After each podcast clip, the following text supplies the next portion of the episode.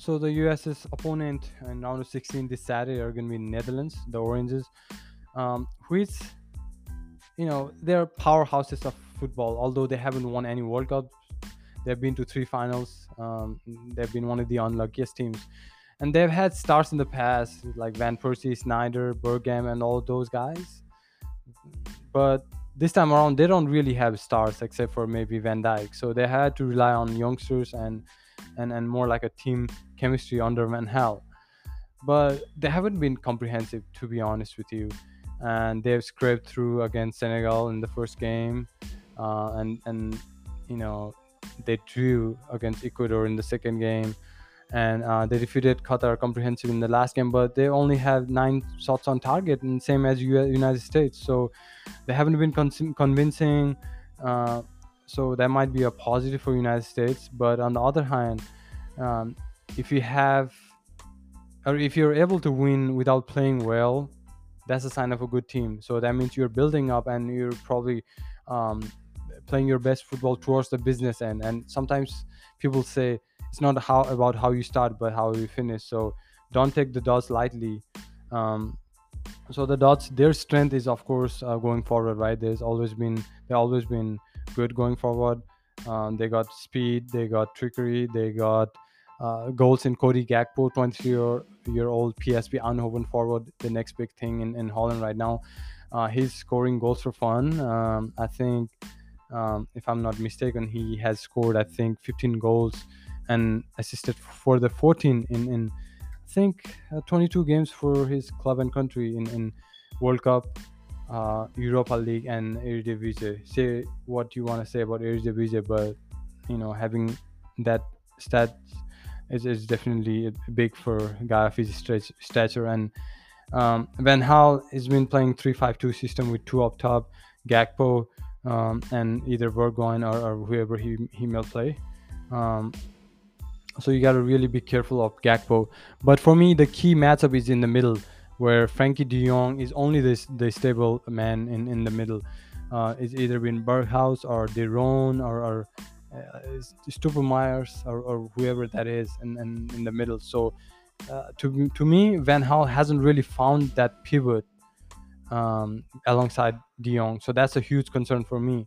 And United States' strength is the midfield trio. So that's where United States could could win, um, win win the battle. So so United States need to, uh, you know, have the position, have the control of the game, and find their find their wingers, and and maybe their wingers can drag the uh, the three the, the two of the three at the back for Netherlands because they have three center backs along Van Van Dijk. Um, so Daley Blind on one side, I believe. Daley Blind is, is, is the wing back uh, along with Dumfries. So if they can maybe get get behind Dumfries and Blind, who is not, you know, who's at the twilight of his career, so doesn't have lightning pace right now. So our, our wingers can definitely utilize them. So it's but like I said, it's going to be a battle of the midfield. So whoever wins that midfield might have a lot to say uh, as far as the box score is concerned. So US have some injury concerns coming into it. So Sar- just Sargent had a knock, uh, and Captain Fantastic or, or Captain America, I would like to call him, or many would like to call him, Pulisic has a pelvic contusion, uh, and and he's very doubtful. Uh, but I think he will play, uh, just because it's a contusion, it's it's a tissue injury, so um, he'll probably have some painkillers and and the stick of this game. Um, I think he'll play on, on unless it's an injury that doesn't even allow him to walk. He, will probably take him off. He'll probably take it off with with a couple painkillers. So hopefully we see uh, both of the top lads or top starting 11 and we see end-to-end end stuff and um, you know entertaining game that that we've been seeing more of last few days. Despite saying that i, I think this is going to go to extra time and, and beyond. Hopefully penalty kicks. It, it will be a lot to take for us fans after what they had to go through to the especially towards the end of the iran game. But I'm hoping for for an inter- interesting and entertaining end-to-end affair. Hopefully, it prevails.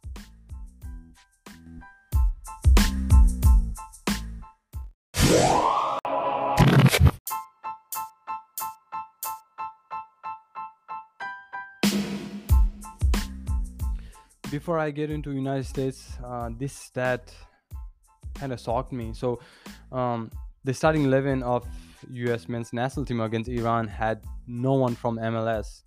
So everyone in that eleven played their club soccer, club football abroad, and that's staggering, right? Um, that means two things. One, kind of tells you MLS is weak, but that's something we already know, right? So that's already established. It's growing. It's definitely growing. That's a, that's a different thing.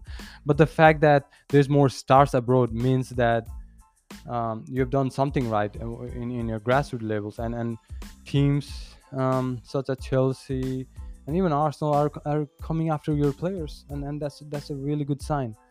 So it's quite impressive how um, you know last four years some of these young men's U.S. men's team players have, have played abroad and and applied their talents and and also sometimes it's it's um it's a it's a battle right international football who can you have who can you um, have in your team if they're eligible uh, for example a lot of these players in in this squad are eligible for other countries as well uh, if, if it's your loss then it's my gain kind of thing uh, for example, Sergiño Dest was eligible for, for the Netherlands national team and who's ironically facing his uh, country of birth uh, this coming Saturday in, in, in the pre quarterfinals or round of 16.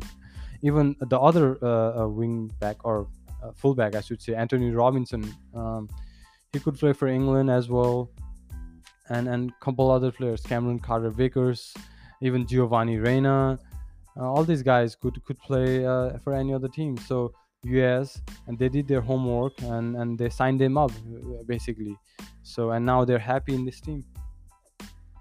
So let me go back to the game for United States uh, crucial win against Iran. So the narrative coming into it was all political, uh, and and um, I really like um, what Tyler Adams had to say uh, in in the uh, in the press conference. But for me, um, making Tyler Adams um, as a captain was masterstroke by uh, coach Greg Berhalter. Uh, he has been under under pressure, right, Berhalter, for not being uh, not not giving his players uh, the the leeway to to go and, and basically play attacking brand of football, uh, being more pragmatic. But uh, for him to recognize that Christian Pulisic wasn't really the vocal leader, and and to have Tyler Adams as a leader was a masterstroke. He has to be given credit for that. And Christian Pulisic himself has to be given credit because he's more like a spiritual leader and, and someone who leads by example and not necessarily the captain of the team. And he saw that, right? He had an assist in the first game and he, he had the winner and he put his cojones on the line yesterday against Iran. So uh, kudos to him as well. And Tyler Adams epitomizes everything good about this team. I mean, um, you know, two thirds of this planet is covered by water, and the other third basically covered by Tyler Adams. And um, he's good with the ball, he's good without the ball, and marshaling that that back line as well, that that stable defense uh, behind him. And um, for for the United States, uh, I can go through the team, through the entire. Uh, I believe roster when it comes to positives. You know, um, I already mentioned about Tyler Adams' positive his leadership skills and he's just 23 at a tender age and reminder uh, this us national team it, uh, it, its average age is 25 something right? Second youngest after ghana. And and then the goal going into the tournament was just getting out the group stage. So for them to to check that box is is really vital and very pivotal not just for now and for, for future as well. 2026 they will have more confidence. And this crop of youngsters who are 25 will they will go into their late 20s not all of these players will, will be back. Uh, for example tim ream and even deandre yedlin who's the only one who has had previous world cup experience for uh, in this us roster. They probably they likely won't be around uh, 2026 so it's it's valuable massive um, for, for these guys to to get the job done this time around so they can be more confident going into 2026 i mean i'm not saying contenders but at least you know full of confidence and and hopes to to go all the way in, in that world cup. So um talking about us men's national team i mean um going forward it's not been the most um uh, what you call positives, but still, you know, uh, we're playing a 4-3-3 with three up top, and striker number nine, Sargent, playing two games as a, as a starter. Um, he gives something uh, uh, Haji Wright doesn't give. He's a proper number nine, but you know, as a striker, you're judged on goals, and if you don't produce goals, then you're kind of seen as a failure. But uh, the fact that Pulisic and uh, even Timo Uh, picked up the scrapes. Um, basically, we can give uh, a pass to to Sar- Sargent. So, uh, but you can't give many passes. So, especially when it comes to knockout rounds, you have to deliver, especially if you're a forward lineup. But uh, one thing that I've been super impressed with US is is the defense. Um, you know how uh, they were under the under the cusp especially leading up to the tournament with friendlies against I think Japan they were played out of the park in that game. They had so many holes in the defense, but Matt Turner in there having a stable presence as well as Tim Ream, uh, the the quarterback of the side as a 35 year old coming into his first ever major tournament and and you know alongside Zimmerman or even Carter Vickers well what a job he's done. He's, a rock at the back, the, the Fulham center back.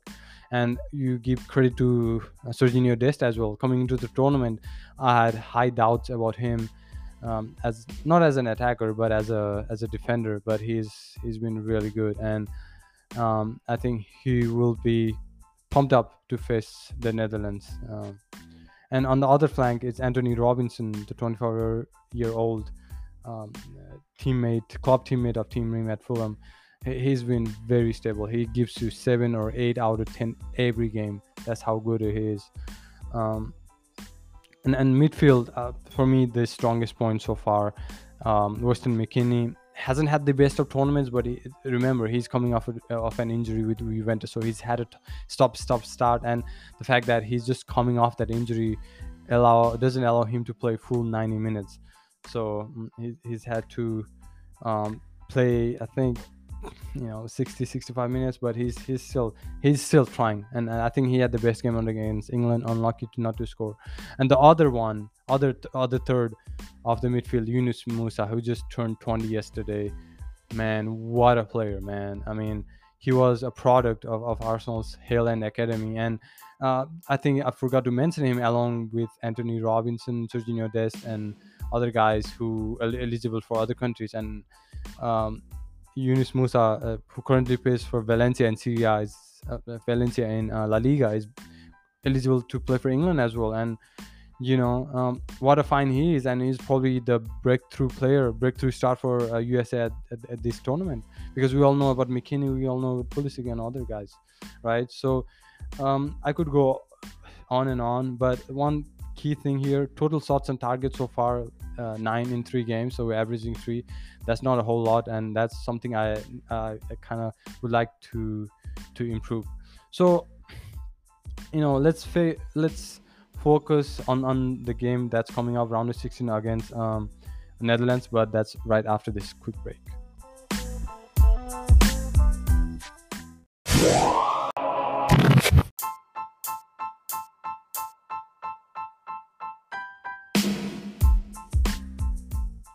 So the US's opponent in round of 16 this Saturday are going to be Netherlands, the Oranges, um, which you know they're powerhouses of football. Although they haven't won any World Cup, they've been to three finals. Um, they've been one of the unluckiest teams, and they've had stars in the past like Van Persie, Sneijder, Bergkamp, and all those guys. But this time around, they don't really have stars except for maybe Van Dijk. So they had to rely on youngsters and and, and more like a team chemistry under Van Gaal. But they haven't been comprehensive, to be honest with you. And they've scraped through against Senegal in the first game, uh, and and you know they drew against Ecuador in the second game, and uh, they defeated Qatar comprehensive in the last game. But they only have nine shots on target, and same as US, United States. So they haven't been con- convincing. Uh, so that might be a positive for United States. But on the other hand, um, if you have or if you're able to win without playing well, that's a sign of a good team. So that means you're building up and you're probably um, playing your best football towards the business end. And sometimes people say it's not how about how you start, but how you finish. So don't take the Dutch lightly. Um, so the Dutch, their strength is of course uh, going forward, right? There's always been they always been good going forward. Um, they got speed, they got trickery, they got uh, goals in Cody Gakpo, 23 year, year old PSV Eindhoven forward, the next big thing in, in Holland right now. Uh, he's scoring goals for fun. Um, I think, um, if I'm not mistaken, he has scored, I think, 15 goals and assisted for the 14 in, in I think, uh, 22 games for his club and country in, in World Cup, uh, Europa League, and Eredivisie. Say what you want to say about Eredivisie, but you know, having that stat is, is definitely big for his stature. And um, Van Gaal has been playing 3-5-2 system with two up top, Gakpo, um, and either Bergwijn or, or, whoever he, he may play. Um, so you got to really be careful of Gakpo. But for me, the key matchup is in the middle, where Frenkie De Jong is only this the stable man in, in the middle. Uh, it's either been Berghuis or De Roon or, or uh, or, or whoever that is in, in, in the middle. So uh, to, to me, Van Gaal hasn't really found that pivot um, alongside De Jong. So that's a huge concern for me.